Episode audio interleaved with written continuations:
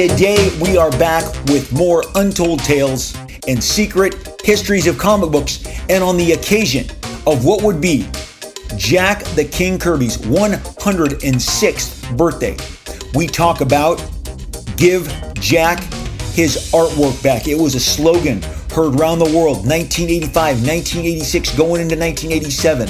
What was that about? It was a notorious standoff between Jack Kirby, creator of so many of your favorite Marvel Titans, Captain America, Thor, Hulk, Iron Man, X-Men, Avengers, Fantastic Four, and with the the the company that employed and published all of those works. Just how did that work out in the end? We get all the way into it today. Also, Frank Miller had an Elektra movie at Sony with Oliver Stone directing in 1994. Learn more about all of it on an all new edition of Robservations.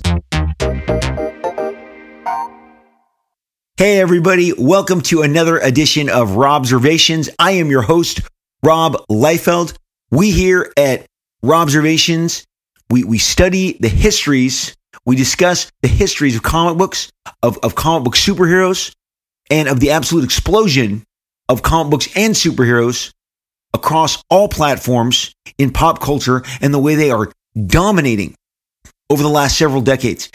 I, I have from day one given you my perspective seven years old, 1974, pulling those comic books off the spinner rack. And my journey as both a fan and as, as a professional. As a professional, I have been doing this for 38 years, and I, I could not be having a better time as I am currently making comic books before and after I'm doing this podcast. it, is something I intend to do until I am slumped over, passed out uh, on my drawing table or with my with my lap board it, it, you know, where I do the majority of my drawing. Comic books have just captured the attention of the world in a way that they had not pr- prior to the the the 2000s.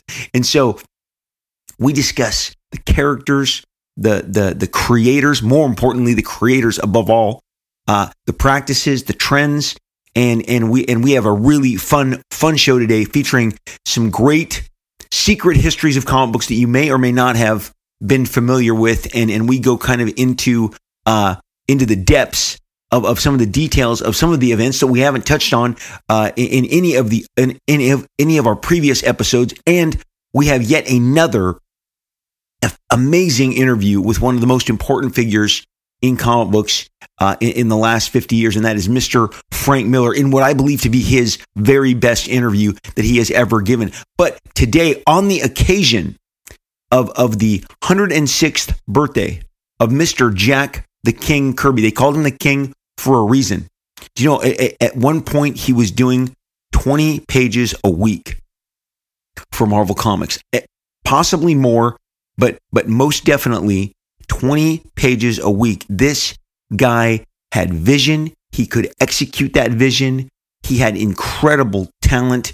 Uh, the movement of characters, the the the the creation of characters. I think one of the my favorite things about Jack King Kirby is his creation of characters, the way that his characters look. The Fantastic Four, the X Men, the Avengers, Iron Man, Thor, Hulk, Captain America, possibly his most famous, uh, you know, visual Captain America, Jack the King Kirby was a dynamo, a titan, the likes of which this industry has never seen before or ever. or ever. There have been people who have tried to emulate, uh, n- really none in my peer group, but certainly uh, in, in, the 70s and 80s, there were guys who look, they, they, they, they took their shot. They took their shot, but no one is going to achieve the grandeur, the scale, the, the volume, uh, and and quite frankly, the impact that Jack Kirby did. If you if you haven't heard Jack Kirby's name enough, it's it's a damn shame. But that's why folks like myself take to the microphone to tell you about him. Was fortunate enough, as you've found out in, in previous episodes that I've shared on this show, to have uh, shared shared meals, shared time, been in the Kirby's house prior to his passing in 1994. Today is an interesting, interesting uh, topic that I've never shared with you all before, and it and it uh, it concerns the period with which Jack Kirby's artwork was not only discovered, the physical original artwork, much of which had been misplaced, lost, uh, and I put I put air quotes on that, lost, because as you as you're going to see, the portion that was eventually returned to Mr. Jack Kirby just paled in comparison to the to the enormous volume that he that he that he had produced. But give Jack his artwork back. Let me start at kind of the end of this story and where I was able to uh, connect with it. But but but all of fandom, all of fandom was aware of this between 1985 and 1986. Give Jack his artwork back had become a slogan. It had become kind of a rallying cry among fans and creators alike. And it was a, period that I'm, I, I am certain because I'm going to share with you from, from the editor in chief of Marvel Comics at the time. I mean, he was aware that it was a, uh, a bit of a PR problem. I, I think maybe just shy of a disaster uh, in, regards to public relations and how they were perceived and being, uh, be, be, you know, interaction with the Godfather uh, uh, of so many of their marquee creations. And this, again, is prior to the explosion that we experienced in the 2000s with the film versions of X Men and Spider Man, and, and of course, the Avengers, Captain America, Iron Man. Now, of course, Spider Man does not fall under Jack's purview other than the brilliant cover uh, that, that, that, or, that, that ordains, that, that, that, that portrays Spider Man on Amazing Fantasy. Okay. That, that, that, that, that that what a piece of artwork. Drawn by Jack, inked by Steve Ditko. But all those other characters, Iron Man, Thor, Hulk, X-Men, Avengers, Fantastic Four. These these are these are key, key, key and, and key Marvel characters. And, and you'll notice, you know, I can go on and, and, and say Doctor Doom, Magneto, Brotherhood of Evil Mutants. I mean, Jack Kirby was as prolific a visionary as there has ever been in our business. And, and, and I mean, I could just do the entire episode naming names and I'd run out of names. I would, I, I would run out of time eh, before I ran out of names because he was just that prolific. I mean, think of the cast of characters in Asgard, uh, in, in the Thor, you know, the, the, the, greater kind of supporting cast and beyond. I mean, it just becomes overwhelming. Jack was also, to people who knew him in the industry, he was beloved. His demeanor, his character, uh, his physical presence. He and his wife Roz, when they walked the streets, uh, the, the, streets, they did walk the streets of San Diego if they wanted to get to their hotel into the convention center. But when they walked the floor of San Diego or any of the conventions, the LA Comic Con where I did a panel with Jack Kirby and was like, "Why am I on this panel? I'm too young."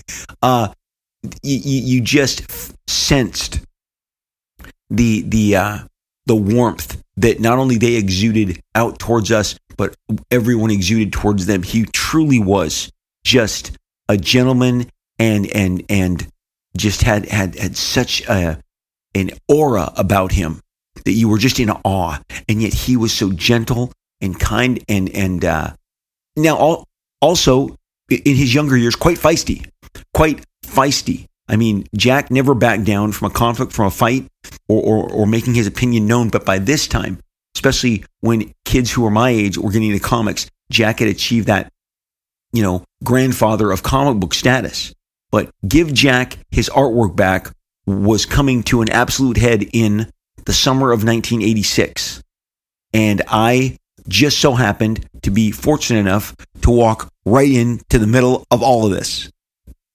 I, I had been extremely fortunate as a fan to encounter some amazing professionals in my journey of trying to become a professional from a fan that that got got more serious around 1984 1985 as I was going to these conventions and and and watching other people get critiques of their artwork knowing that I would be somebody who was going to be standing in those lines and and waiting for those same judgments and and so watching other kind of, you know, promising young rookie talent, young emerging talent who are looking to get hired. And of course, during that period of time, if you are fortunate enough, you put your work in front of another professional and you ask them for input as you were on that journey. I was fortunate at the uh, very, very beginning of 1987 to go to be hired by the major houses.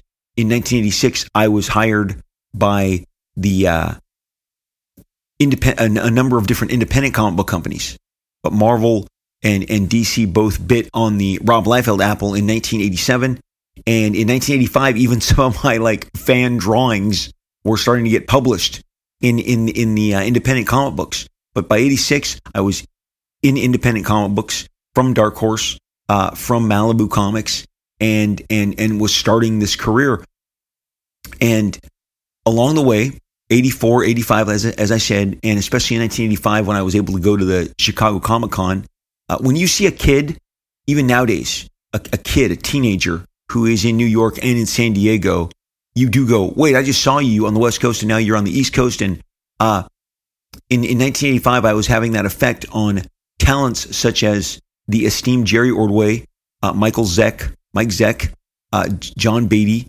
The, the, now, Zeck and Beatty were just a powerhouse combo, having worked on Captain America and, of course, the monster smash hit Secret Wars that had really just changed fortunes and the future for Marvel Comics when it came out across 1984 1985.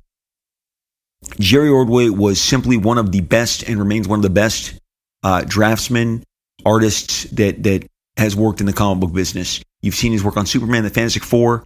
I was introduced to him on All Star Squadron and a book called Infinity Inc.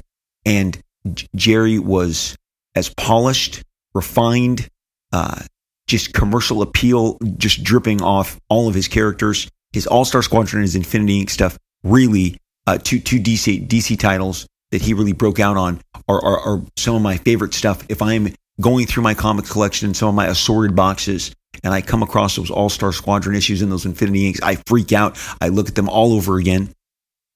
In 1986, he is dancing between DC and Marvel. He is uh, penciling and inking uh, Fantastic Four as well as inking over John Byrne's last few issues on Fantastic Four.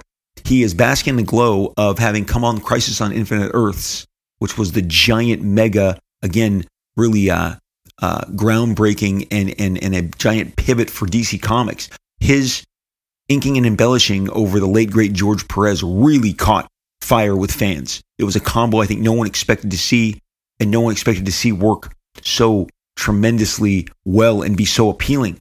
But Jerry is an officer and a gentleman, kind-hearted, great sense of humor.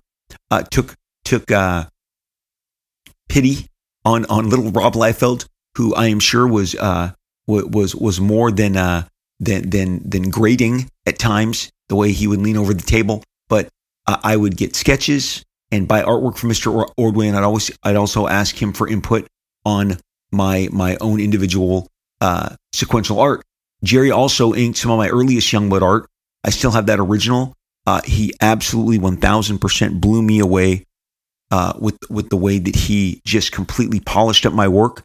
And and uh, when I got that original back, this giant piece of illustration board that I had sent to him, uh, I was just stunned at, at, at, what he had done to it. And and I uh, I always enjoy interacting to this day with with Jerry on social media. I don't see him nearly as not, nearly as much as I would like, uh, but but nothing but tremendously fond memories of this very very kind and extremely talented and accomplished artist. Now, why am I telling you so much about Mike Zeck and Jerry Ordway and John Beatty? Because in 1986, 1986, uh, as as I am wandering down the, the, the male, main aisle of, of the San Diego Comic Con, who would I come across gathered right outside, right right to the side of of the Marvel Comics booth, right right in the center aisle.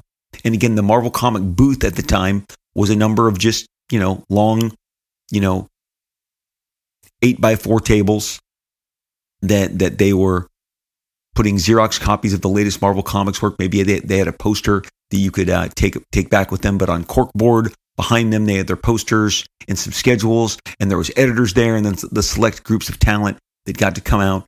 But uh, these these DC and Marvel Comics, the art and the people were the attraction. The booths certainly were not the attraction. They were nothing even remotely like the booths that you see now or you saw 15, 20 years ago. These were very basic uh, displays, and it was it was just part of the charm. You were there to to meet the people and and talk about the characters in the comics that they were publishing, not to be wowed by the design and craftsmanship. And, and trust me, I, I am wowed and and uh, by, by the design and craftsmanship of today's latest booths and booth technology and and and uh, just the way they're constructed. But back then, just very basic. And who is standing in the center of that aisle, gathered, kind of in a cluster, talking amongst themselves? But Mike Zeck, John Beatty, and and and Mr. Jerry Ordway.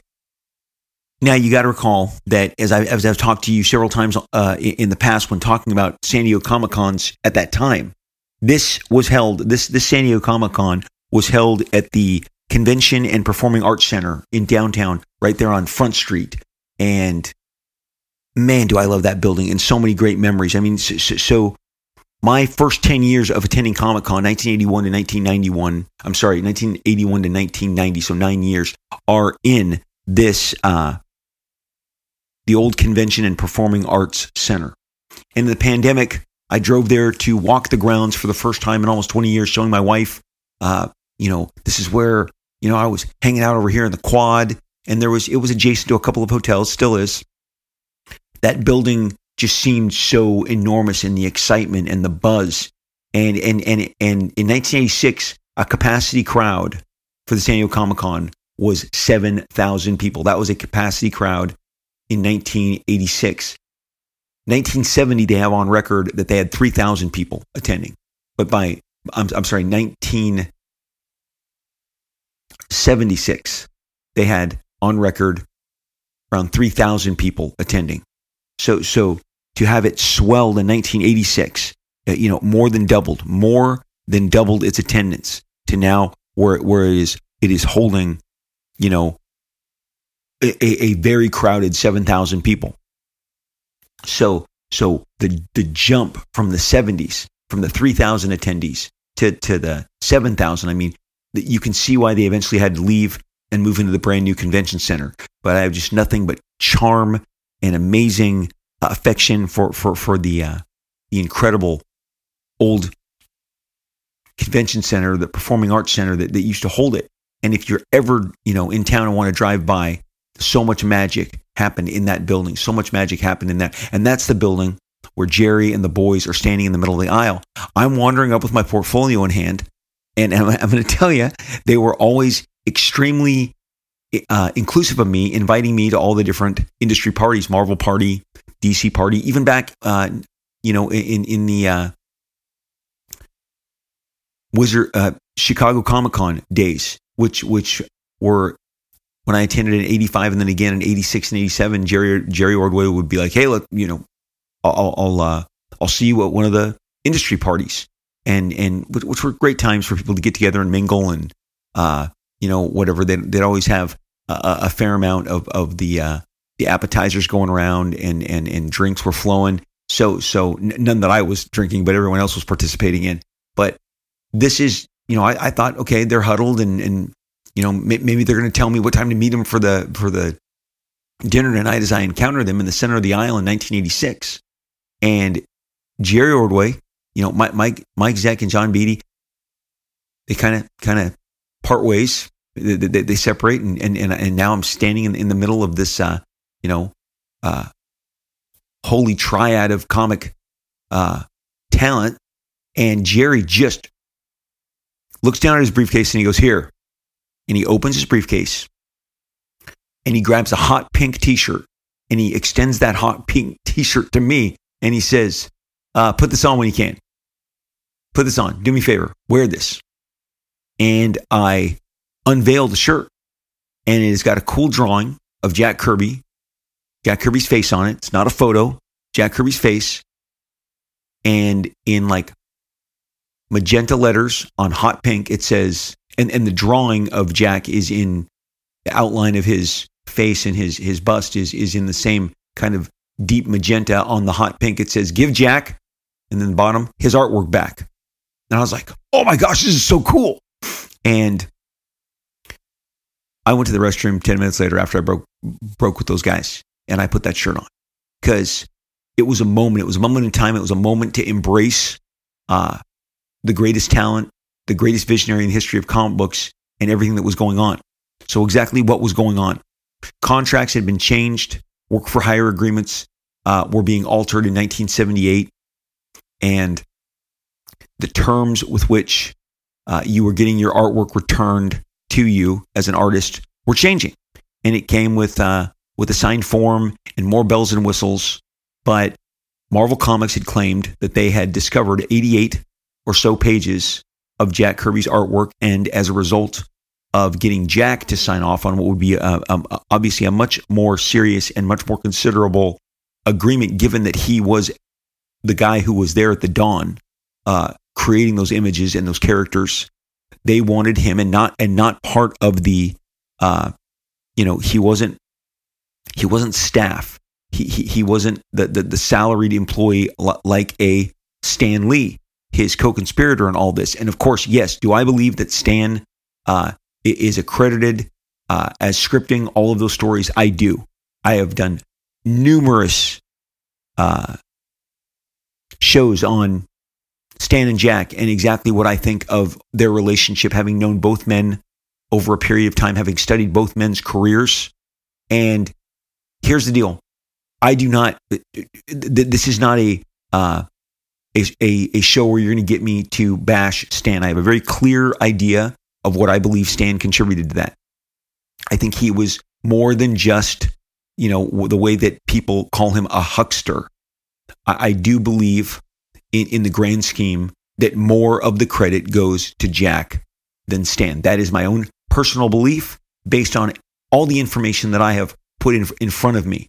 And that sometimes upsets people who have uh, been trained to see Stan. I mean, you guys, you got to understand uh, the power of the Stan Lee cameo and his charisma is such that I have had people at conventions, you know, tell me that Stan actually wrote and drew the books. So the amount of misinformation where Stan Lee is concerned is considerable. There are people who just think, well, it was Stan Lee writing and drawing Spider-Man and Fantastic Four. That those people exist. I have not just met one or two. I have met many of them because again, they're, they're just, uh, most people don't want to do the, the work. They don't want to put the research in.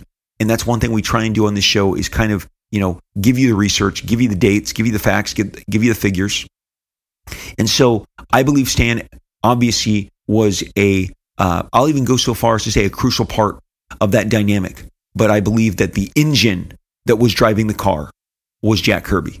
And, and so it was time for them to put some papers in front of Jack and have him uh, agree to a, a, certain set of, of conditions. And I am not here to pass judgment. I couldn't. I, I could not. There's not enough hours if I go into judgmental mode, and and uh, because then it then it involves every single corporation because corporations want to uh, button down all of their agreements and take care of uh, own and control as much of whatever they are producing as possible. And so, you know, if you can get a little equity along the way, get a little equity along the way. That's mainly not available to most people. But in this instance, during this period, and again, we have discussed, DC Comics wasn't giving their artwork back to their people either. DC and Marvel, all of the big publishers had been operating under the the idea that they don't share, they don't give that artwork back. They don't that that was theirs, they owned it, they kept it. There have been absolute horror stories that the artwork that was created to bring you so many of those incredible Silver Age Marvel comics and DC comics that that art went went, went out the back door, went to editors, assistant editors, uh, the copy boy, um, maybe some of the higher ups. There are there are stories that they were traded and gift, given as gifts to other corporate part, partners. I have no eyewitness account and and no uh, firm recollection uh, uh because I wasn't there. I can't tell you about that, but I've read those stories.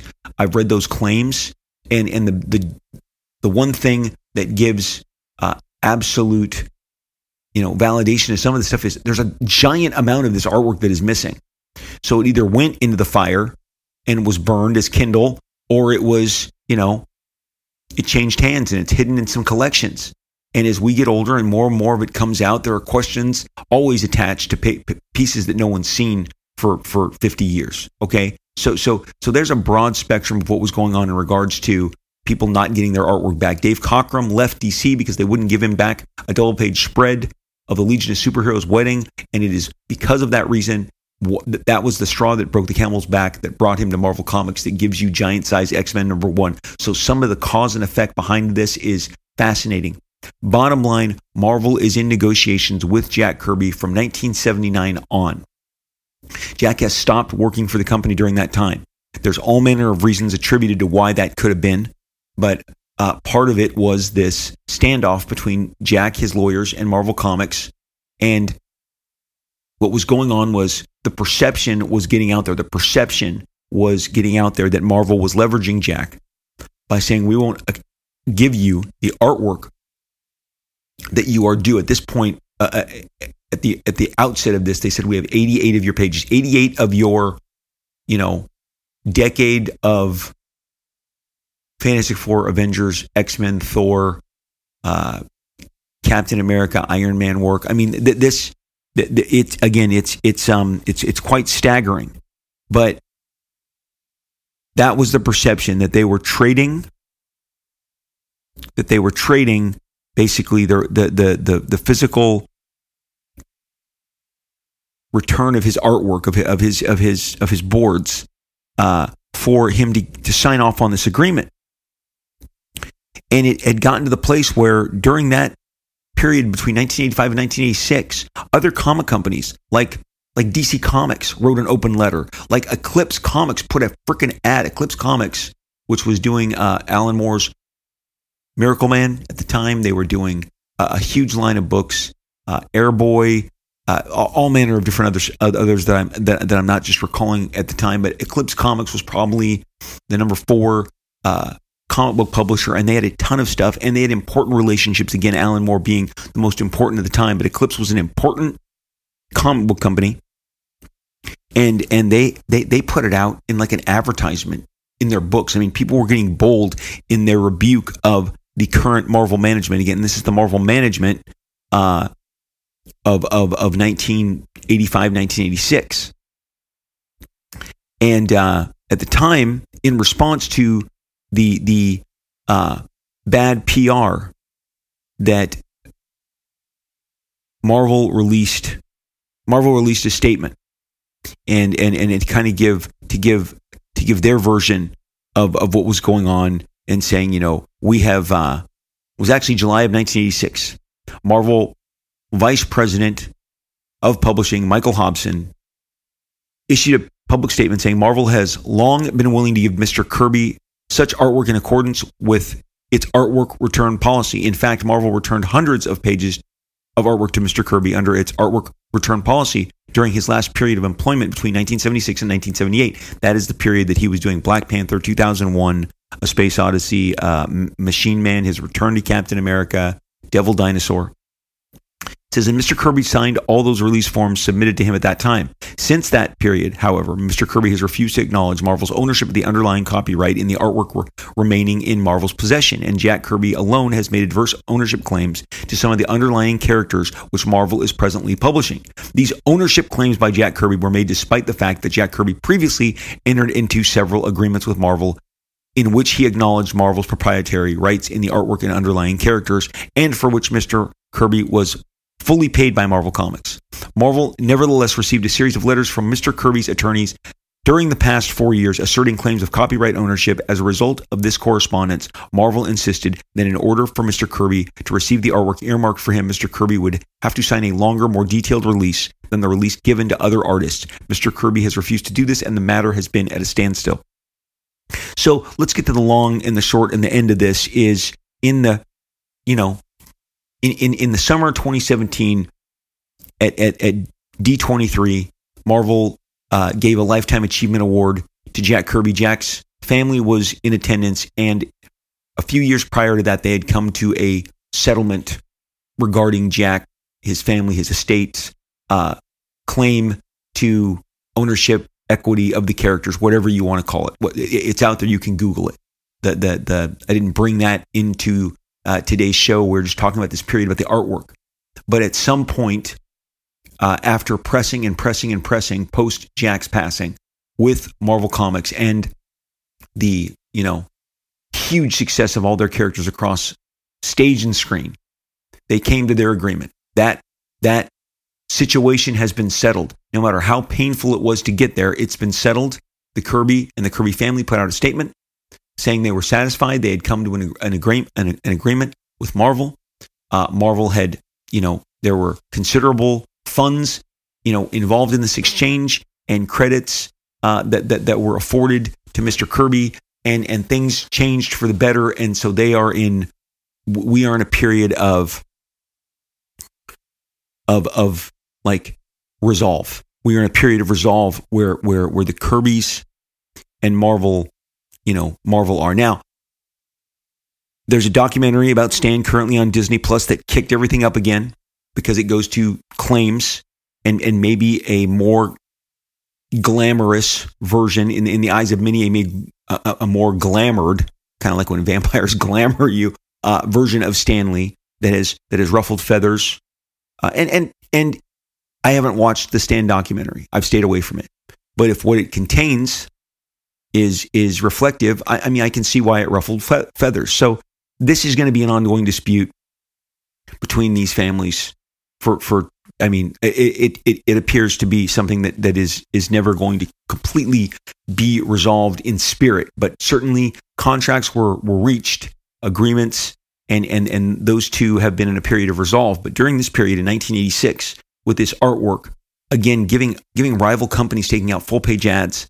I am handed a, a, a shirt by one of their top talents at the time, Jerry Ordway. Give Jack his artwork back. This spills into a panel during during uh, uh on the floor of, of 1986, of which the the uh, the man that heads the Comics Journal, uh, Gary Groth, who is very outspoken, very extremely outspoken, he he was, uh, believe he was emceeing or or moderating the panel for uh, for the Kirby panel in uh, at San Diego in 1986, and this standoff was still going on, and at the at the Jack Kirby Comic Con panel, Gary Groth, the publisher of the Comics Journal. And the Comics Journal has been a source of so many great interviews that I've been able to share with you uh, over these many years now of observations. And the the uh, at the at the at the Kirby panel, Gary Groth just stated flat out that Marvel owed Jack Kirby three things: return of his original art, or monetary compensation when the art has been lost and stolen, his rightful creator credits for uh, characters that Kirby had created or co-created, and they owed him an apology. The the audience roared with applause. Now Jim Shooter is sitting there. The editor in chief of Marvel Comics attends this panel, and I got to say, wisely so. Very very smart of him to do so. Uh, he is a very tall guy. Jim Jim Shooter is is taller than six five. He stands out in a cloud in a crowd. He is very uh, very tall, very imposing figure. He stood up and remained afterwards to answer questions from the fans. And if we go to his version of things, uh, it, it, it, it he felt like there's an angry mob and he didn't know how he was going to get out of this place. I'll read an excerpt from his recollection of this in a second. But Mark Evanier, who for, for as, a, as a young man was a, a, physical assistant to Jack Kirby when he moved to Southern California, sat there, Xeroxed uh, copies of the pages, got him coffee, just basically sat next to him, talked to him, discussed whatever Jack what was was on Jack's mind, just running the full gamut of assistant, art assistant during that period. He he had more physical a- access to Jack Kirby than anyone at the time. Mark Evanier states that uh, Jack Kirby had made a few threats suggesting Marvel's copyrights were vulnerable to his challenge. And over the course of the correspondence, uh, creator credit issues kept heating up. Um, they kept threatening him. He's speaking of Marvel and kept threatening him. He is again speaking of Marvel. Uh, Mark Evanier told the Comics Journal it was the only way uh, that he could get their attention by dangling this uncertainty in regards to the credits. Uh, he said, quite frankly, in Mark Evanier's opinion, someone at Marvel Comics overreacted. And this le- led to this giant standoff of the artwork. the uh, at the Marvel Then and Now panel in 1986. Jim Shooter s- stated that Marvel owns the artwork entirely. So let me give you my own eh, kind of my own perspective because I've dealt with lost artwork with Marvel Comics.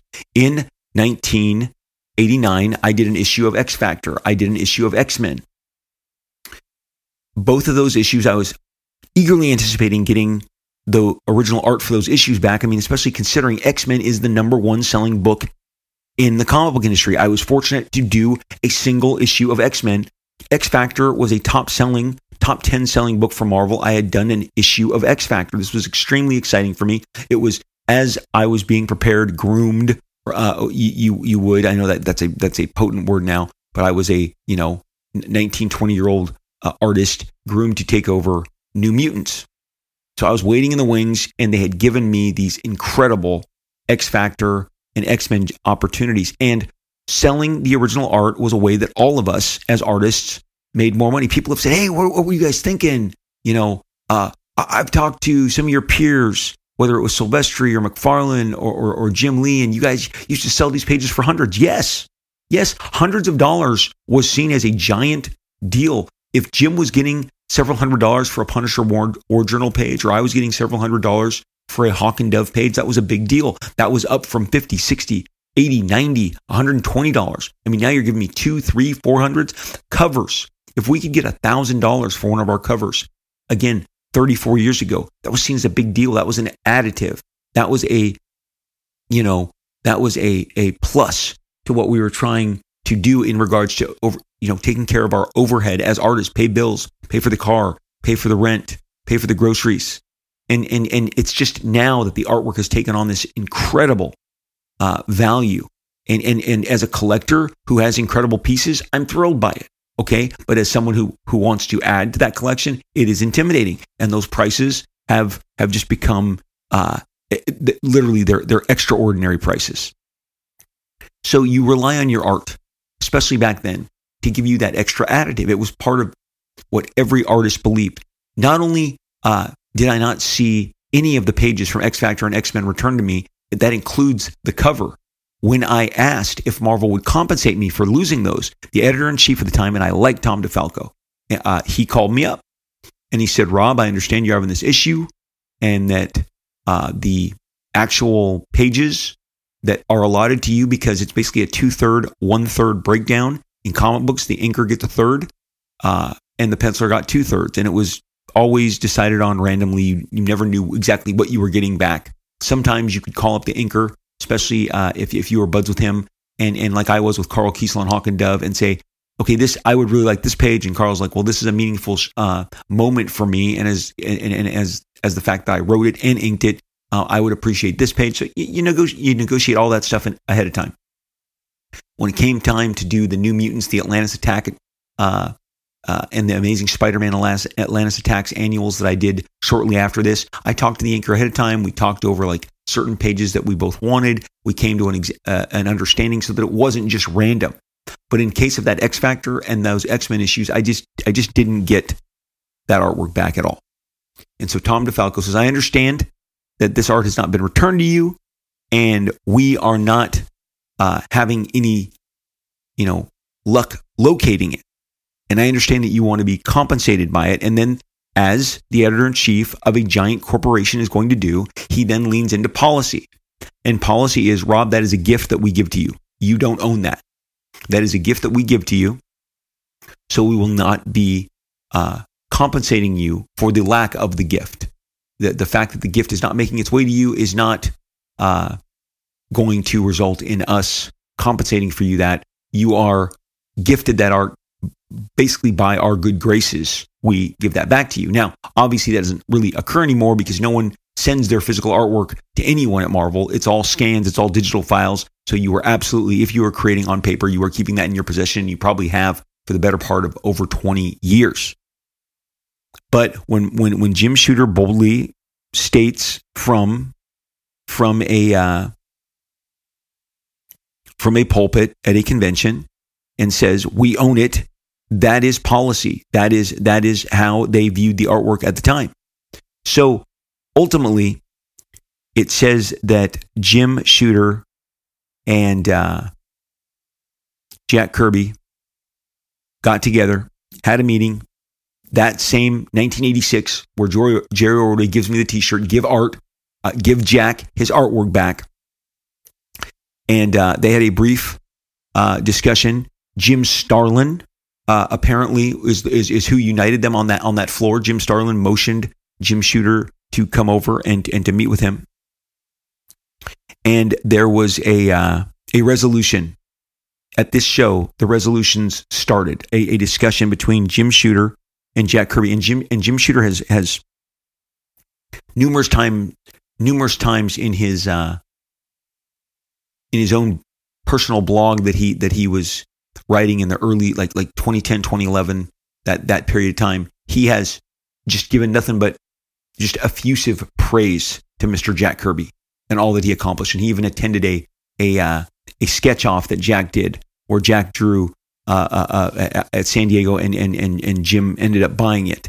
Uh, I, I think Jim was a definite fan, but to hear from Jim Shooter, who was the editor in chief at the time, he would tell you that, uh, and I'm going to actually read to you from his words uh, from his his blog where he talks to you about he believes uh, that it was a controversy. His the article is the Jack Kirby artwork return controversy, and uh, and and he and he starts out by just saying before the mid '70s because Marvel people started signing the the artwork return vouchers and and and the and the and the one sheet agreement to to to get their artwork back in the mid 70s. Uh, Marvel is on record as 1976, around 1976. DC will tell you they were doing it as as as early as 1974. As the collector market grew stronger and the artwork was becoming more valuable, artists wanted their artwork back. I mean that that's like just kind of no duh. Jim Shooter had become the editor in chief in 1978, and uh, at that point, Marvel Comics, according to him, and this is something that Mr. Roy Thomas had initiated, according to Jim Shooter, that Roy was even giving writers pages of the of, of, of the original art, to which Jim Shooter says, "Go figure." He says, "As soon as I could, I changed that." One reason why a few writers, like Doug mentioned, Roy Thomas, didn't like it because he took ownership of artwork away from the writers. And I got, I got to be honest, um, I, am in support of what of, of, what Jim Shooter did here. Um, the, the, physical labor that goes into these pages belongs to the people doing the physical labor creating those pages. That's my opinion. So he says Jack Kirby worked for Marvel during this period when when when he was the EIC, and he had his art returned to him just like everyone else. The dispute over Jack's old art uh, was from the art return plan that was initiated and instituted. And it was based on co- collating and collecting all the art that Jack uh, of, of of Jack Kirby's that was in the Marvel warehouse. Uh, Marvel, Jim Shooter says he was on the side of Jack Kirby and all of the other older artists, and he tried at every opportunity to convince Marvel's brass to return the old artwork. There were numerous reasons cited by the corporate counsel, the financial officers, why this was a huge problem. That the art uh, could be considered an asset and could not be disposed of without benefit to the stockholders of a publicly traded company. There were tax issues and lots of other nonsense, according to Jim Shooter. I am reading his words exactly. Over time, I successfully overcame those objections and got approval from the board to return the old artwork. Kirby's contract expired right around that time and he'd left. As soon as he left, he sued Marvel for ownership of the characters that he'd created, or he threatened to sue, as, as is the other side. Suddenly, the artwork was frozen because of this legal act uh, and and the complications that followed, they uh, would not allow Jack his artwork back, and uh, and, and it extended to not just Jack but everyone, including as he said, John Buscema, Sal Buscema, and Joe Sinnott at the time. The legal sparring went on a long time, too long. Jim Shooter believes. Uh, he says that during this time, uh, he would run into Jack conventions, and he could not have been nicer to Jim Shooter. Jack Kirby was could not have been nicer in his exchanges with Jim. Uh, and if you were at the podium, if you were at the panels and heard what Jack said from the podium in those days, again re- reading directly from Jack, Jim Shooter's blog, that he would acknowledge he was having a dispute with Marvel. He'd also say, "We're trying to work it out." He was extremely gracious about it, and others would get really vicious. He said there was a time that I was a show, 1986. I was sitting in the back of the room, Uh, he says that Gary Groth was working a crowd, this crowd into a frenzy, shouting, If you see anyone from Marvel, go after them with two by fours. He says, while seated in the back of the room, acknowledging that there was 300 people between him and the door, Jim Shooter writes, Hmm, I think this is going to get interesting. A guy sitting next to him, a fan sitting next to him during this panel, turned to Jim Shooter and says, Why don't you say something? And Jim Shooter told the fan, They are not here to hear, no one's here to listen to me talk. He said, I obviously survived this incident, um, but it was one more problem in my life that I needed. I was in a position as Marvel's representative where I could very well get out in front of a crowd and say, hey, those guys upstairs at Marvel are total assholes. I keep trying to tell them to do the right thing and they just won't do it. As long as I was cashing the paychecks from Marvel, my morals say that I could not do that. That doesn't mean that I couldn't fight like a maniac behind closed doors, which I did, making a great number of enemies in the process. Eventually, I convinced the lawyers that it wouldn't compromise the case if other artists were to get their art back and I was allowed to return everyone's art but Jack Kirby's. He said the Kirby case ended when Marvel, in discovery during this discovery prod process, produced a number of, of documents, including several signed with Cadence Industries' predecessor. That's who uh, who Martin Goodman had sold Marvel Comics to. A, a, a number of documents, including several signed with Cadence Industries' predecessor, pr- proving that Jack Kirby had specifically agreed more than once in exchange for compensation beyond the original payment for the work that Marvel owned the art. One document specifically listed every story Kirby ever did, part of the proof that Martin Goodman was able to uh, was required to provide that he owned when he was selling when he sold to Marvel. He sold Marvel to Cadence.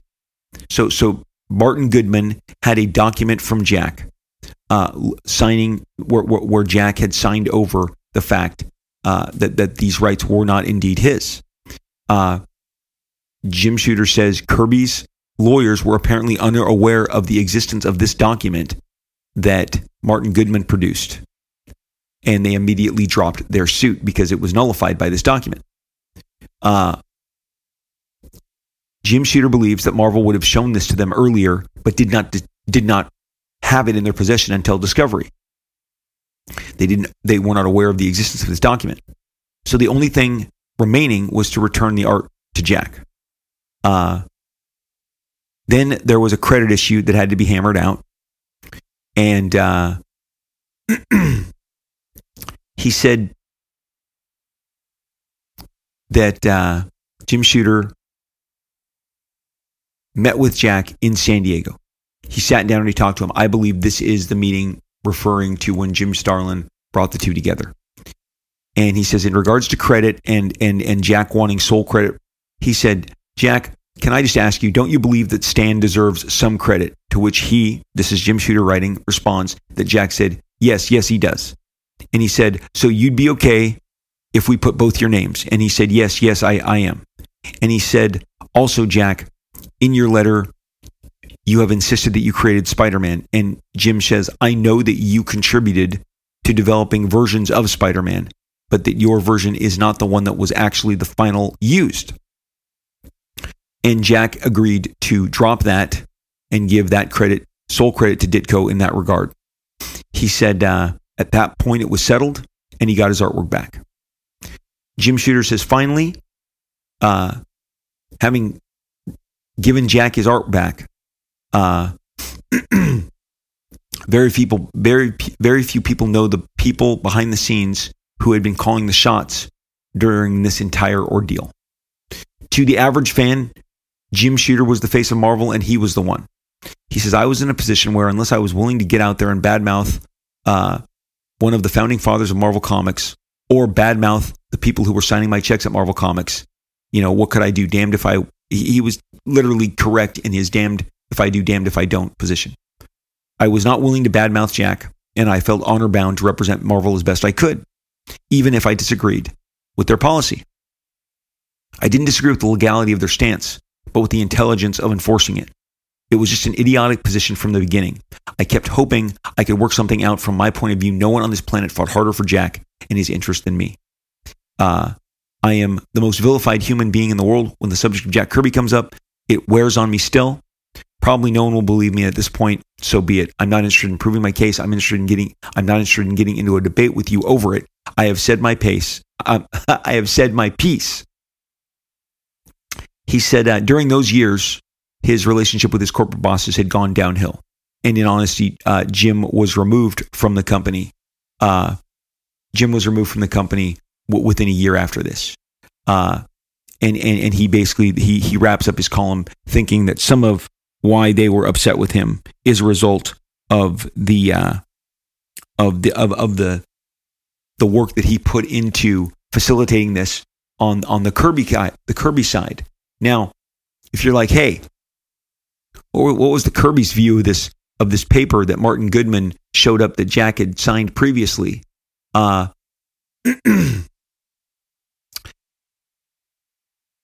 the final resolution from Mark Evaniers' point of view, and and and uh, and, and uh, that that they had to drop their demand based on this document that Marvel agreed, and that the attorneys did admit that the other side did not know uh, they, that they had possession of it. He said that uh, that that finally gave Marvel a, a, a certain amount of leverage. Uh, Jack acknowledged it. Uh, Jack signed the form. The artwork was returned. Here's the great news. Remember when I said it was 88 pages that they believed? 88 pl- pages they believed was going to be returned to Jack. It ended up being 1,900 pages, which they believed Jack had generated over 8,000 pages for them. So 1900 is still a paltry amount. It was far short of the total output that Jack had created for Marvel, but it was considerably more than than the amount that they had uh, that, that that they had originally believed was going to be offered to him. So th- the thing was, Marvel had even hired someone to basically collate all the art that they had in a warehouse, and it took them a solid year to to come up with all of this, to come up with all of these different pages. But Jack ultimately, and and I think Jim Shooter most certainly alludes to it many times in his his recollection, is that there was a great amount of shame put on Marvel and put on the brass, and for a period it caused them to double down. But give Jack his artwork back was a rallying cry from 90 really 1985 to 1987 and when fanboys who were showing up to buy comics were talking about it in the comic store, and again, I worked as a clerk as a comic store in in '86 in the in the in the boom of when Watchmen and Frank Miller uh, Frank Miller's Dark Knight was coming out. So fans were showing up in droves.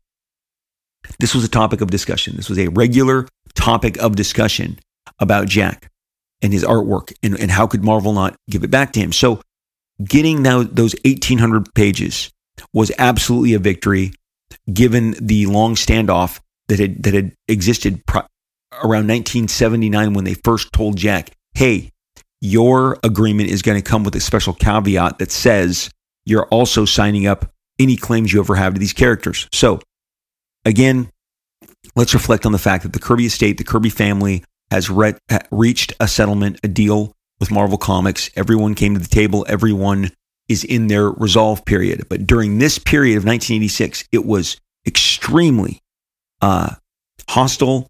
There was a ton of animosity. Jim Shooter is right. He was seen as the bad guy. Again, you can't be as tall and as giant a presence as Jim was and not and, and out there because Jim was attending uh, shows and representing Marvel as best he could. And if you've listened to this to this show, even a few episodes, you you you know that I believe Jim Shooter was the best editor in chief Marvel Comics ever had. That didn't mean everything he that does not mean he everything he did was perfect. He definitely slipped on some banana peels at the end and uh and things soured for him and it went bad fast. But man, from 1978 to 1985, Marvel Comics shined. And when you talk to uh, the fans of that era, they will just their eyes sparkle with all the great memories, the talent, the stories, the, the just just the the the moments that they carry from that. And it was because the guy at the helm was making more calls that were right than more calls that were wrong. But being handed that shirt and being enlisted, uh, give Jack his artwork back. Put this shirt on. I really wasn't given a choice. That's the, my favorite part, man. Jack, Jerry Ordway just reached into that briefcase. He had like about two or three of those shirts left, and he handed me one. And uh, it was just a really difficult time, obviously, between Jack and Marvel. But having visited the Kirby's in 1993 and being invited into the art room, and the first thing that Roz said is, you know, the Marvel stuff is off the table. And that's fine. Uh, that's all that needed to be said. Nothing else needed to be followed up. Uh, oh, you know, the questions really come to mind. Where's where's the other, you know, six thousand pages? You know, where's the other six thousand pages of art that that that that that did not get returned to Jack Kirby? Where is it? Again, there are all manner of stories and myths um, that it still exists. It's in people's collections. It's in warehouses. We'll never know. Hopefully, uh, it'd be great if some of that stuff would be discovered and continue to be returned to the Kirby's. And at that point, even I am, am acknowledging that that's a bit of a pie in the sky Pollyanna outlook. But give Jack his artwork back was a period. It was a period of time. Fandom was in on it. There were people on both sides. There, there was definitely a, a, a lot of emotion. Again, other comic companies took out full page ads. Will Eisner, I have not included the fact that Will Eisner uh, of the Spirit wrote a open letter to Marvel Comics chastising them at the time. So these people are, I mean, look, we're, we're talking about a period that is almost 40 years in the past. So, so those people are not in management anymore. And those, those, uh, the, you know, many of the people who are making those decisions that caused Jack grief and pain uh, and discomfort and some probably mental toil, they're long gone. And obviously, Jack is gone. And Jack would be 106 years old this week as we are recording this. So, on the occasion of his birthday, I wanted to share with you this period about give Jack his artwork back. Uh, and, and, and thank God that, that he got those 1,800 pages returned to him and there was some resolve. And I'm just going to tell you when you encounter Jack, and when I encountered Jack at his house, and the time that I brought the Extreme Studios guys with me, and the times that I had dinner with Jack off site at a convention, or was seeing him at a party, or sharing a panel with him, he never, ever, ever shared bitterness or showed uh, animosity. Good spirits, happy guy, well aware of all that he was accomplished, maybe wanting a little more uh, credit than he was due but he wasn't a guy who was sitting around, you know, griping and complaining. He exuded that excitement for comics that that that extended to the rest of us and excited all of us. And Jack is the visionary behind so many of this. So, so, so many of these stories. When I am flipping through my comic collection and I see the run that he did in 1976 of Captain America, I get excited. Those those those pages are amazing.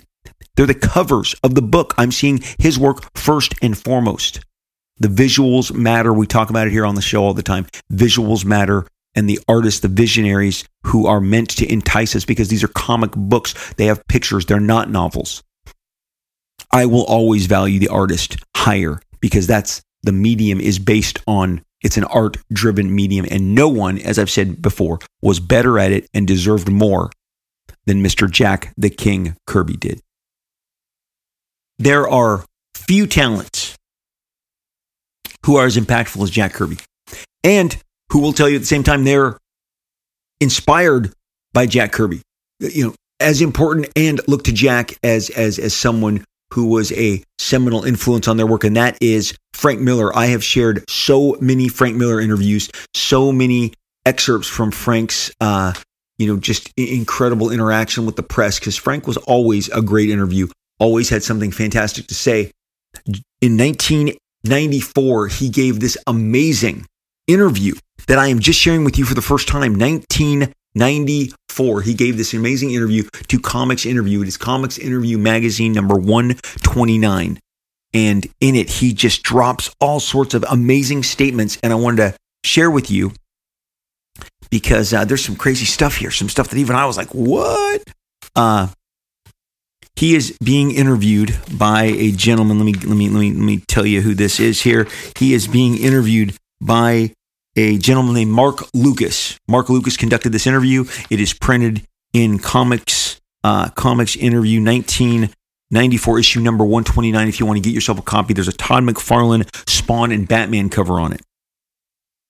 And over the course of this interview, you know, Frank Frank's love of comics just shines through, but he gives some really great tidbits along the way. During this period, Frank is producing his second volume of Sin City uh, for Dark Horse, and he is talking briefly about uh, doing Batman for the Batman Spawn crossover that he was doing with with Todd. Uh, really, that that that is limited to yeah, I'm doing Batman, and he's um he's he's not the Dark Knight Batman uh, in the, in the course of this crossover, and really they don't they don't give a whole lot more to to to to it. That they spend way more time on all of the other projects, and and and quite frequently that, that they ask about so much of what he did in the past. So the the the Batman's the Spawn Batman stuff is just a springboard, and he you know really just says that it's fun to write Batman again, and and that's about it. And that Batman is is again not not the year one Batman, and he's not the aged Dark Knight Batman, but he's like a 30 year old Batman in the story that he's writing, and he doesn't really have a whole lot more to say. Frank talks about how much he enjoys doing comic books, and the interviewer says, uh, he says, is that Frank talks about the fact that he had worked on Robocop 1 and 2. I mean, I'm sorry, Robocop 2 and 3. And he says, uh, my, he, Frank says, and I quote, Comics are my first love. I love the freedom I'm afforded. It's rare historically that any artist gets the kind of freedom that I have now. Comics to date have been much more deeply rewarding for me. Again, this is Frank Miller telling interviewer Mark Lucas. And Mark says, Is that because you have control over everything? And he says, Yes, that's the main reason. And then here's the best. He says, Also, comma, I love to draw. I love to draw comics. We have this wonderful audience where you're not dealing with the focus groups and you're not in a room full of people who are terrified because so much money is at stake. It's mostly because I can be my own little dictator on my own little comic book. And when I finish a page, I know that that is exactly what it's going to look like when it sees print. And that sums up, I think, for everybody who does comics, why we love comic books so much. It is an absolute artistic expression, the most individual artistic expression that we can bring you. And, and it is just a pure dynamic that is shared where artist and audience get to interact and you're seeing exactly what we're seeing and it is it, it's that control and it is that freedom. But here is whoa here's the mind-blowing thing. I did i'm like literally this blind spotted me. I was completely blinded. They said well because they're transitioning from frank talking about comic book work to movie work. And and and, and they said, "Would you like to write for any of your characters, uh, any Hollywood projects with your characters?" And again, this is 1994. We've had the two, you know, Batman movies in in recent times, the 89 and the 92, and and there's all sorts of talk during this time about more, but there's not much more. And Frank says, "Well, which one are you talking about?" When he asks, "What do you, what would he like to do?" Any characters, and he says, uh, and and then he, he says, you know, are there projects that you would like Hollywood to tackle? And Frank says, I'm not sure I'd ever want Hollywood to tackle uh, anything for me. And and Mark Lucas says, well, which ones would you be interested in? And Frank Miller says, really, I would love to take it case by case. I wrote a screenplay for the Elektra movie, and that screenplay and that project is with Oliver Stone. He says, I think a lot of the stuff that I have done will translate. It's just that it, it would be a job of the actual translation. Probably the two that I think would lend themselves to the film treatment the best are Sin City and Martha Washington. The interviewer says the Elektra movie with Oliver Stone. Uh, what can you tell us about it? Frank says, I can tell you he says, I can't tell you much. I can't tell you anything. I wrote the draft for TriStar Pictures, which was a division of Sony at the time. You still see that TriStar logo on some stuff. Uh, I wrote a draft for TriStar Pictures. I have no idea what is going on currently. And Mark the interviewer says, You have no, no input. And Frank says, Not so far. And then he says, Who would you like to see play Elektra in your screenplay? And Frank Miller says, Someone no one's ever seen before. Someone who would create that role in such a way that Elektra would walk on the screen and whatever star that we've seen in the last eight movies, uh, and, and will not be whatever star that we've seen in the last eight movies. Uh, they do not use enough unknown talent in Hollywood. Mark then says, It seems as if you're more prolific now than at any time since you broke into comics. What is the impetus for this? And Frank says this now at the time that Frank is giving this interview, he is in his 30s, by the way. Now, this week or last week and next week, you're going to still get covers from Frank Miller. Frank Miller is still contributing to the comic book universe. He, he draws interiors, he draws covers. He's doing stuff with his Frank Miller Presents comic books. He's doing stuff on Ronin 2. He is drawing covers for Marvel. Uh, people still take his work and debate it because he is still producing work. He is producing physical artwork for you. This and this is good God, 29 years after this, where he's asked why he's so prolific. And Frank says, I don't know. Perhaps it's opportunity. You are talking to someone who is living the dream of his life. I entered the comic book field at a very, very different time when things were much more restrictive and superheroes were about all anyone could do. Not that I have anything against superheroes, I love doing them, but things have opened up so that if an artist who has enough following and, and if he wants to, he can he can be much more involved in the entire pro- process and exert much more control over the work. It took a while to really get the hang of doing originals and creating a world for each first time out. But now that I've done that, I feel freer and happier about comic books than I ever have before. This is just awesome just to read again the, the, the joy coming from Frank Miller, who is absolutely at the peak of his powers during this time. And we continue, and uh, they said, Hey, go, Mark says, go, go back a little ways. Can you tell us how did you get Daredevil? How did you break into comics? And, and, and, you know, Frank's been asked this a lot, but each time is, is a slightly um, different answer. The, not the facts don't change, but the, the content of what he's sharing changes. And this is great. He says, it's really hard. It's, um, I, I broke into comics the hard way. I broke into comics years before getting Daredevil, but by making a nuisance of myself, by getting the very uh, generous help of Neal Adams, not only in terms of him critiquing my work, but advising me how to improve. And, uh, and even setting, setting up uh, all of the initial contacts that I had in the field. Neal did that for a bunch of people. He's not given nearly enough credit for the things that he has done for the younger artists. So I started taking any job I could. I did Twilight Zones for Gold Key. I did Weird War Stories for DC. Eventually, I got work from Jim Shooter and Archie Goodwin at Marvel, doing fill-ins on Captain Marvel and Spectacular Spider-Man. He goes, when Gene Colan, who had been drawing Daredevil for a, a long period of time, finally decided he didn't want to do the job anymore. I lobbied hard uh, for that job because I had just drawn Daredevil uh, in a Spider Man fill in. He felt more like a crime character than any of the others. He wasn't as totally intimidating as Batman. Besides, no one was offering Batman at the time, anyways, so I thought that I could bring something to the book by making it more of a superhero crime comic than a superhero among superheroes comic. He says, What would you tell today's budding talents? Frank says, It's a very different time than when I came in. The common wisdom in the industry was that there would not be a comic book industry in five years, in, in, in, five years from when I broke in. He goes, that was before the direct market saved all of us. Now, I would be hard pressed. The only way I know of uh, are the ways that literally everyone knows of getting into the business. Go to conventions, present your portfolio, bug people in that manner.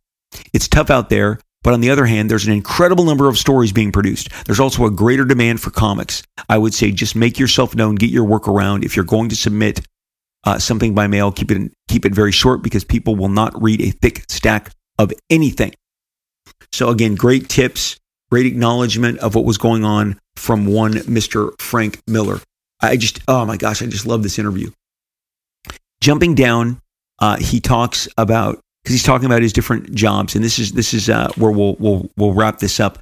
In in in in contrast, he's asked to contrast Batman and Daredevil. And he says Batman is a control freak. Batman's entire life stopped making sense when he was a young boy. His parents were murdered, and he spent the rest of his life forcing the world to make sense. Daredevil is a much more complex character than that. He doesn't have the epic quality that Batman does. He's had a very tortured route uh, to get to who he is. He is someone who could have easily wound up the bad guy. but he has learned to control and direct his passions to serve good. Daredevil's over, overall motivation is not revenge, but justice. Batman is, in many ways, punishing the world. Batman loves to hate criminals. Daredevil can't let himself go too much because he's dangerous. Daredevil can't let himself go too much because he's dangerous. Matt is out to balance the scales in any given situation. He doesn't have an overpowering urge to kill, as I believe Batman does. This is straight from Frank Miller. Batman has to use restraint, but Matt can't stand for things to go wrong. He's also ridden by guilt, shame, and confusion. Just look at his love life. The interviewer then says to him uh, if he would like to uh, revisit Daredevil. I mean, re- revisit Daredevil and Elektra. And he has just finished doing Man Without Fear that John Romita Jr. is doing at this time. And he says, I have nothing in the works with Marvel. It's kind of hard to see that in the future. They seem to be junking my characters, or at least radically transforming Daredevil. Also, it doesn't sit well with me that they have brought back Elektra without even consulting me. I feel pretty burned about all of it. They had every legal they had every legal right to do so, but it's just one of those lessons that you learn about what it means when you create something and you fall in love with it and then you let somebody else in on it. He says if they offered you would you work on Elektra again? And he said, see the above answer, Frank says. They have their philosophy that they are testing out to the fullest, that the artists are interchangeable, and that the ideas are best kept as company property. But when you have created something, been associated with it so powerfully, been the only writer to depict the character, and something like this happens, you don't really feel safe with that character anymore. So I'm not saying at this point never again, but in reaction to current events, it is not anytime soon. Then he goes on to say that, you know, he's glad that he saw the light shortly after creating Elektra. He says, uh, I caught on early. Elektra is one of the few characters that I've created that I don't own. The, he said there are two sides to this creator ownership business, and the other relates to the readers. I've been asked a number of times at conventions and such why people don't stay on books longer. It's a real concern readers have because they like a particular they like a particular person's work on any given title, and then that person leaves then they have to completely readjust. My answer has been that if it is one of the company owned comic books and you're investing in uh, much of yourself in that, after a while, you have to start to feel like a real jerk because you know that you can be replaced at any time. You know you have no long term investment in this.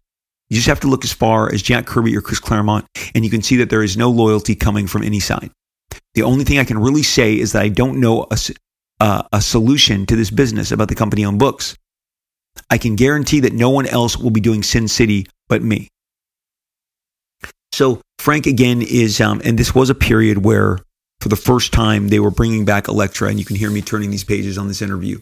They can, uh, they they can turn back that he. No one had really depicted Elektra in in in almost the 20 years since at, at this point to be honest the 14 years since he introduced her but frank but they were moving on without him and obviously he was uh, he was disenchanted. And that example is one that people like me were aware of. When you create characters for Marvel or DC, you do not own them. That is part of the acknowledgement. The best you can get is to get something out of it, and uh, and certainly, I believe Frank utilized so much of what he poured into Daredevil and, and Elektra to make a much better life for himself. And he even says as such in here. I think Interestingly, as it's wrapping up, they ask him, who would Frank Miller have liked, would like to collaborate with? And he says, well, I worked with John Buscema, who did an issue of Daredevil with him.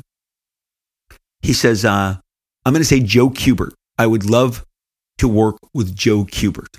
And of course, that did not come to pass as Joe Kubert passed away. I would have absolutely loved to see something extended in that way.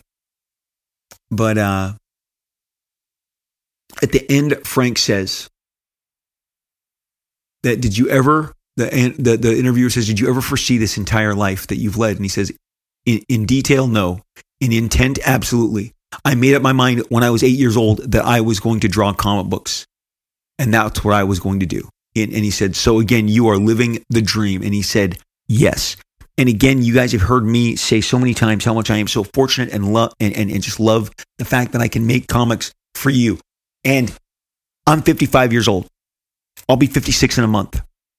I absolutely have no intent of slowing down. So reading an interview like that with Frank Miller is, is inspirational to me. And I hope sharing it is inspirational to you because these older interviews, just the things that are said, the way they're said, I love his breakdown of how he sees Batman. I'm not sure anyone else sees Batman the way Frank does, that he wants to simply just punish the bad guys and that he has a lust to kill them, which separates him from Daredevil, which who has to be more controlled and more constrained. And I do believe when he says Daredevil had a much more t- tortured life, the you know the blindness, the struggle, uh, his dad, you know, uh, boxing with all the mob debts. Uh, it, it's just it's just nowhere near the fortune that was left behind for him, as was with Bruce Wayne. Great contrast, but uh, also, guys, there was an Elektra film that Frank Miller wrote that Oliver Stone was going to direct that they claimed Daily Variety reported on. So, wow, like, wow, had to share this. Secret histories of comic books is what we were all about today. Give Jack his artwork back.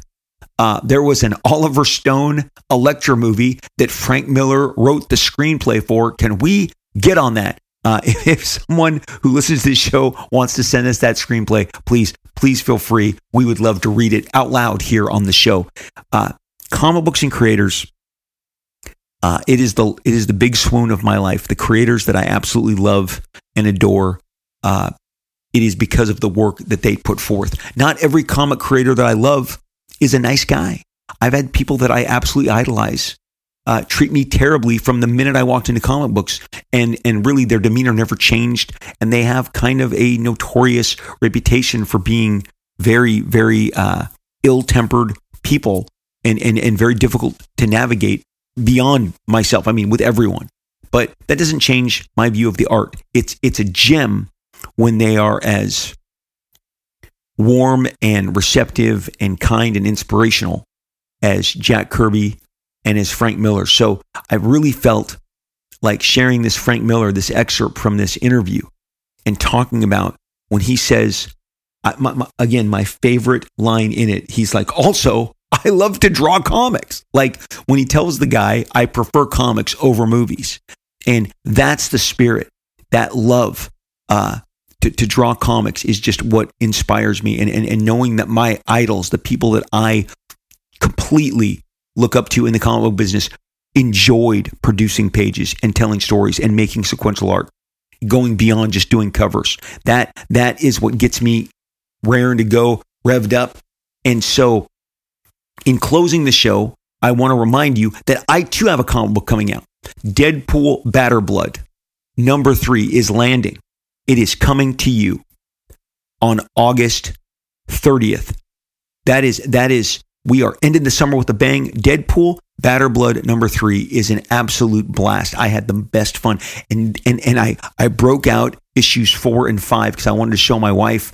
Uh, we, we were I, I, had all the pages on my iPad on my computer, and I and I showed the enti- entire extended uh, comics that are are yet to make their way into your hands. Issue three will be there this week as of this recording, and then and, and then issue four, Deadpool Bad Blood number four, is going to be out in 21 days really close window. Uh, it will follow in 21 days. And then uh, I believe beginning of October is when you're going to be able to get your hands on the final chapter. And I am so excited to share them with you because they were done with tremendous joy and excitement. And I just decided in the middle, like, like Rob, have more fun. You can have more fun than you're having with this story. And I decided to do just that. And I hope it translates and I hope you dig it. As always, I invite you to follow me on social media on the several different platforms that I am regularly posting and interacting on. Uh, I'd like to start by asking you to follow me over on Twitter. You can find me on Twitter at Robert Liefeld, full R O B E R T L I E F E L D. I have one of those pesky checks. It comes and it goes, uh, you know, with the wind. Uh, but but but currently it, it identifies that I am the true Rob Liefeld, not one of the uh, phony accounts. And when we're talking, you are literally talking to me. I handle my social media. I am the one talking to you, reading your DMs, your comments, your messages, uh, your reactions. Thank you so much for interacting with me over on Twitter at Robert Liefeld. I will look for you over there at Robert Liefeld on Twitter. Over on Instagram, that is my photo diary of my life, uh, what I'm eating, what I'm drawing, the friends and the family that I'm hanging out with, the places I'm going.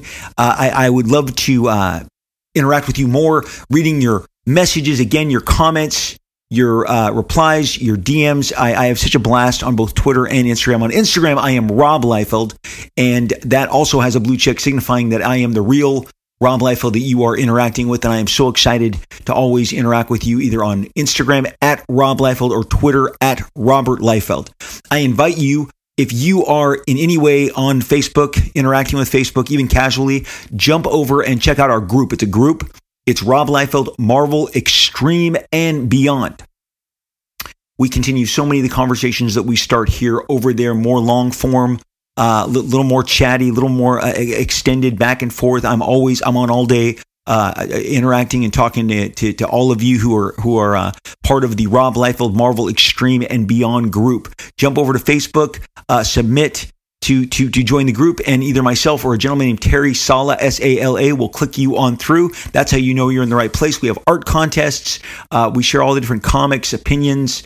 Uh, it's just a really great uh, environment. Uh, we, we, we, keep it very, very upbeat and positive, And I, I, I hope to see you, if you aren't there already, on the Rob Liefeld Marvel Extreme and Beyond group at Facebook. I read your responses to the show, and you guys have carried the show. It, you are the reason that we are the top comic book podcast. That we have uh, climbed to the top, and and uh, and and you, you you all of you listeners, you put us there. You put this show. Um, and, and, and have given us this reach and this audience. And I am so excited. And when you leave your messages and your reviews for the show, your five stars, it helps us out so tremendously to continue to pop from all the other uh, stuff out there. The podcast world obviously is extremely crowded. And when you give us a review, especially like on the Apple platform, it helps us stand out so much. I appreciate it. Today, I am reading to you from one Mark Johnson.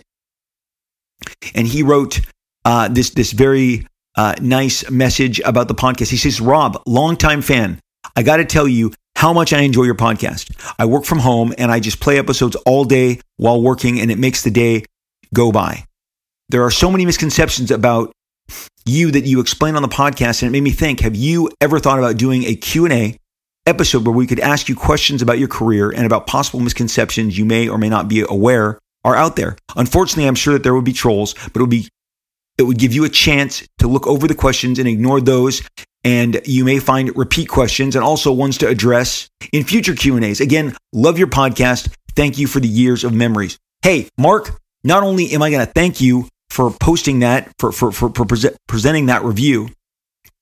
I'm going to tell you absolutely, let's do it. Let's do a Q&A. Let's have it. Uh, let's let's submit to everybody. You guys drop me your questions. I can do an entire episode answering your questions. You know, I um love to talk. I'm quite long-winded. I'll give you the most detailed answer I possibly can.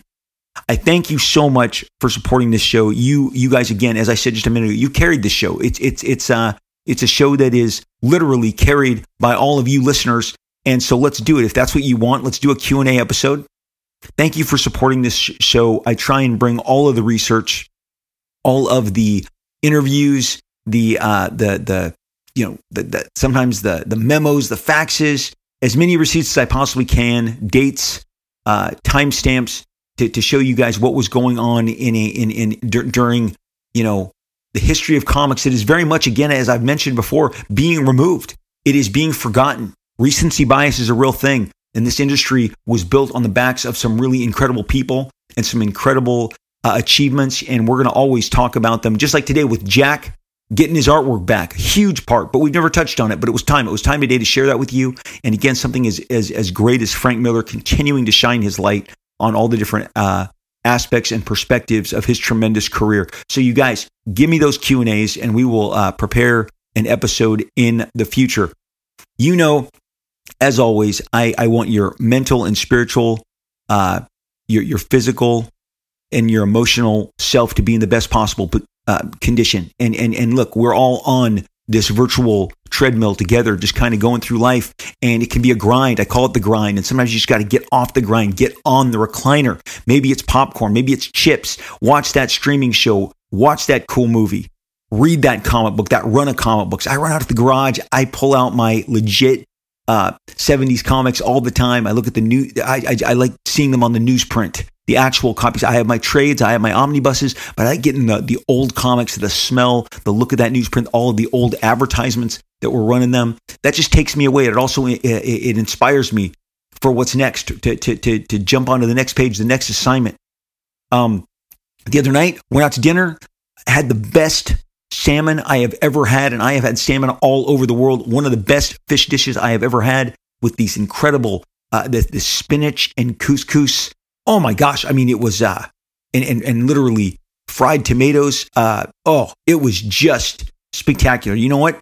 And we came back and we watched Lioness, the the most amazing new killer show from Taylor Sheridan with Zoe Saldana with Morgan Freeman, with Nicole Kidman. I mean, it is special ops, military badass. So I had a great m- meal in my belly, watched a great show with my wife. We loved it. We chatted up, we talked, we fell asleep, but we were completely just all of our senses tingling. And that's what a great meal and a great experience with your friends and your family and then a great show can do. And so my, my wish is that that, that time is available to you, whether it is with your friends or your family, or you can just escape into a book or a comic book or a show and just uh, step away and look. Maybe it's with really healthy food, or maybe it's with junk food. The, the cheat meals exist for a reason. Uh, get out there, get a break from uh, this virtual treadmill, and and just uh, I, I, I am rooting for you and and for you to be restored, so you can go on and get back to that punching bag that is called life and take some brand new bold swings at it. I am rooting for you always. I know you are also rooting for me. Hey, do me a favor, swing back around. I'm going to be here I'm going to be here waiting because we will most certainly, absolutely, and inevitably talk again real soon.